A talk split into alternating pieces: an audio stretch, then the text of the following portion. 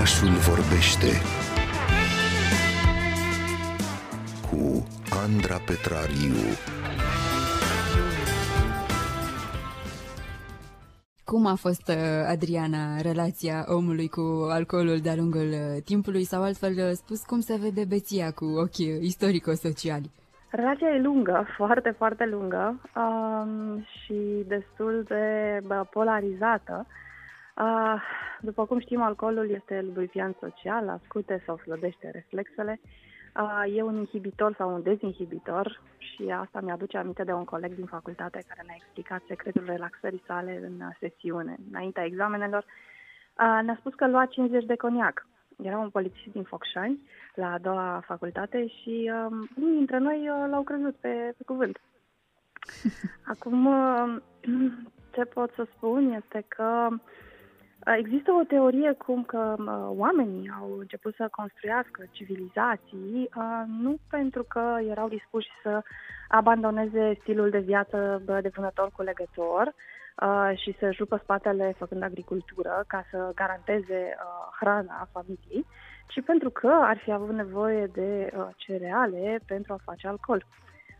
Se știe că una din primele băuturi a fost berea, descoperită probabil accidental, la fel ca și vinul, Um, și atunci agricultura poate că a apărut și um, ca răspuns la această nevoie um, de a aduce puțină relaxare, puțină bucurie în, în viața fiecăruia. Um, alcoolul e un pic mai mult decât atât, nu doar că te trimite la, la culcare sau te trimite la război. Uh, unele societăți l-au celebrat ca um, prilejuind o apropiere față, uh, de divinitate și mă gândesc că avem și noi o expresie în limba română, a te aghezmui, um, pe când alte civilizații l-au demonizat. Este o discuție foarte, foarte lungă. Uh, sunt extrem de multe cărți și studii uh, pe, pe marginea lui și este o plăcere efectiv să le parcurgi, pentru că atunci când vorbești despre alcool și vorbești despre beție, practic, uh, care uh, poate fi luată și într-o cheie amuzantă și sunt uh, foarte multe povestioare simpatice. Uh, Cam ce care... fel de povestioare ai descoperit, Adriana? Te rog să ni le împărtășești uh, și păi, nouă. Aș spune în primul rând că nu doar oamenii beau. Uh, știm de musculițele bețive, nu? Sunt atrase de, de oțet și de, de lichidele fermentate.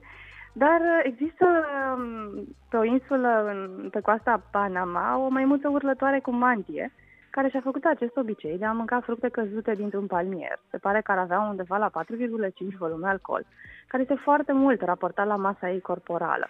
E, după ce mai muncica uh, se servește din belșug, uh, se pare că devine zgomotoasă și violentă, apoi o ia amețeala și pică uh, de somn. E cam ca la oameni. Uh, cercetătorii au făcut studii și pe șobolani în laborator. A, și pentru că societățile de șobolani au un conducător, se pare că acesta rămâne abstinent, iar cei care beau de sting sunt de fapt cei de pe de la marginea societății șobolănești. Nu, își înneacă și ei, și amarul. amarul. Da, este foarte... Uh, sunt, sunt utile și astfel de, de observații. Um, și aș mai aminti de mandrili, care la început sunt foarte încântați să, să bea sau să mănânce fructe fermentate, deci cu un conținut de alcool, dar a doua zi, când li se oferă aceleași um, alimente sau lichide, sunt dezgustați. Deci uh, nu suntem singuri, nu? Ne parcă ne simțim un pic mai bine că se întâmplă și în stare naturală, nu doar uh, omului civilizat. Și cum vorbeam săptămâna trecută, în Mesopotamia, berea te făcea om, te civiliza. Uh, bine, tot în Mesopotamia fiecare cărciumă era o microberărie artizanală, cum am spune noi astăzi. Ce ai vrea să mai povestesc despre, despre alcool și ce, ce povestioare să mai scot? La Citeam că mm, această beție face cumva, mm, se întâmplă în, cu, cu, cu ocazia anumitor sărbători uh, foarte importante în rândul anumitor uh, popoare. Um, există sărbători ale bețivanilor și mă gândeam dacă ai găsit ceva despre asta și ai vrea să împărtășești cu noi. Uh, încă din cele mai vechi timpuri. În Mesopotamia se știe că zeii făceau concursuri de băut iar în Egipt exista un festival al beției. Se întâmpla anual, era în cinstea lui uh, Hathor. Uh, și această beție sacră uh, presupunea ingerarea unor cantități uriașe de vin uh, și diverse alte tipuri de plăceri uh, care se presupunea că îi aduc mai aproape de comuniunea cu, cu zeița. Uh, puțin mai aproape în timp, uh, la greci și la romani, uh, lucrurile stăteau puțin diferit, dar și acolo sunt excese. Uh, dacă la romani banchetul era uh, convivum, era uh, practic uh, modalitatea de a trăi împreună, de a ne bucura împreună, femei și bărbați, mâncare și băutură.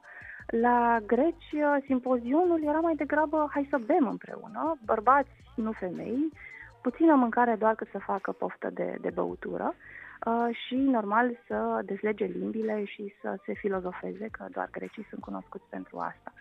Uh, poeții spuneau că vinul se bea în doar trei pahare, unul pentru sănătate, unul pentru iubire și plăcere și al treilea pentru somn. Uh, și că ah, după ce îl dau și pe acesta, musafirii înțelepți se duceau acasă.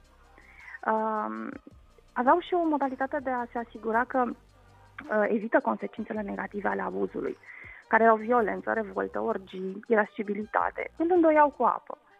Uh, iar Platon spunea că proba vinului uh, îți arată dacă poți avea încredere într-un om sau nu. Nu poți avea încredere într-un abstinent, asta, asta era clar. Uh, și mai târziu uh, și triburile, de, triburile germanice în Evul Mediu luau deci, decizii la beție, ne spune Tacitus.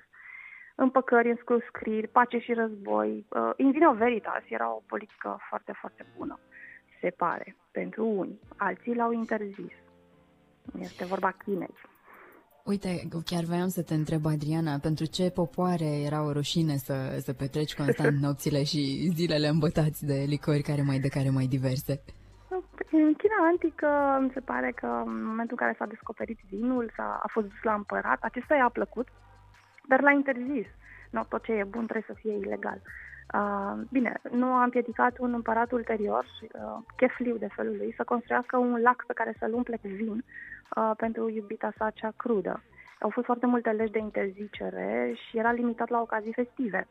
Uh, ba chiar se spune că ar fi fost executați unii pentru că au băut mai multe trei pahare, iată, iată iarăși cifra magică trei pahare. Uh, nici la asteci beția nu era, nu era văzută bine.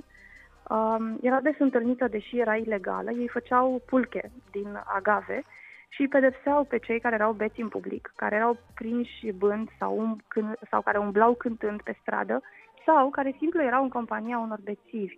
Și se pare că i-ar fi bătut până la moarte sau chiar îi strangulau în fața tinerilor ca învățătură de minte. Alcoolul nu face bine. Uh, și desigur avem prohibiția, cea mai cunoscută mișcare împotriva uh, alcoolului, Um, aici însă bă, se pare că în realitate nu era împotriva alcoolului, ci mai degrabă era împotriva cârciumii.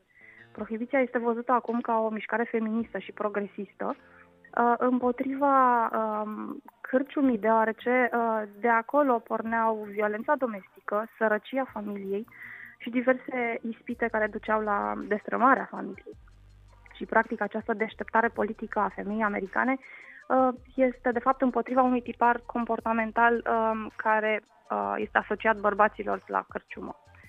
Um, și a funcționat prohibiția. A funcționat pe jumătate, a scăzut consumul pe jumătate și a avut diverse consecințe neprevăzute, cum ar fi criminalitatea sau intrarea femeilor în locuri clandestine, cum erau barurile. Au fost și bolile asociate. Uh, economic a dus la distrugerea industriei americane de producție a băuturilor alcoolice și o altă consecință neprevăzută, așa au apărut uh, cocktailurile. Pentru că uh, gustul alcoolului contrafăcut uh, în cadă sau în pufaică, cum am zice noi, trebuia acoperit cu ceva și atunci au pus tonic, apă tonică sau diverse siropuri și devenea totul mult mai palatabil. Și în prezent, Adriana, cum este mai, cum mai este văzut uh, consumul de băuturi uh, alcoolice? Care ar fi uh, popoarele care au rămas renumite pentru acest apetit crescut? Cum se mai văd lucrurile? Uh, întrebarea ta mă duce cu gândul la, la vecinul de la Est, la Rusia. Uh, acolo lucrurile au început foarte interesant, pentru că undeva la uh, aproape de anul 1000, Vladimir cel Mare a invitat ambasadorii marilor religii la curte ca să aleagă o religie pentru popor. Uh, și povestea spune că nu i-au plăcut uh, uh, propunerile venite de la evrei. Uh, musulmanii aveau niște idei interesante, dar a spus pas. Uh, creștinii, în schimb, i s-au părut interesanți pentru că băutura e bucuria rușilor, a spus el. Și iată, și în ziua de astăzi um, îi asociem cu consumul de vodka. Um, acolo statul a um, devenit în timp dependent de veniturile din alcool și a preluat comerțul, producția și comerțul și cumva, uh, practic, uh, a alimentat dependența populației.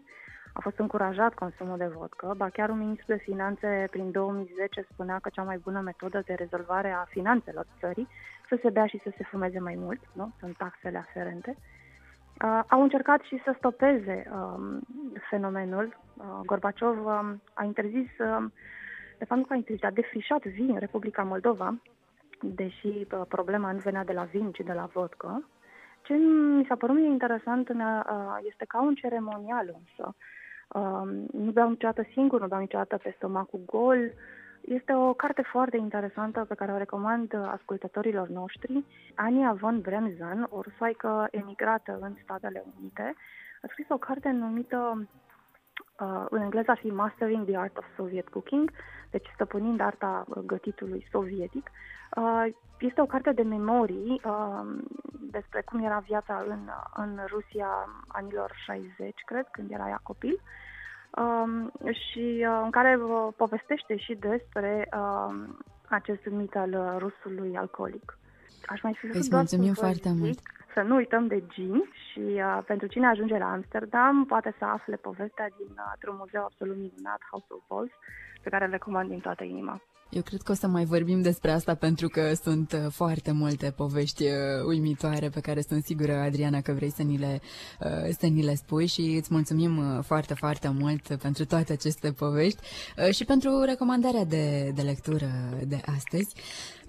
Data viitoare când vom închina un, un pahar sau trei, așa cum făceau grecii, sper să ne amintim această discuție și să ne întrebăm oare ce ar fi putut să însemne acest ritual într-o perioadă sau alta a istoriei.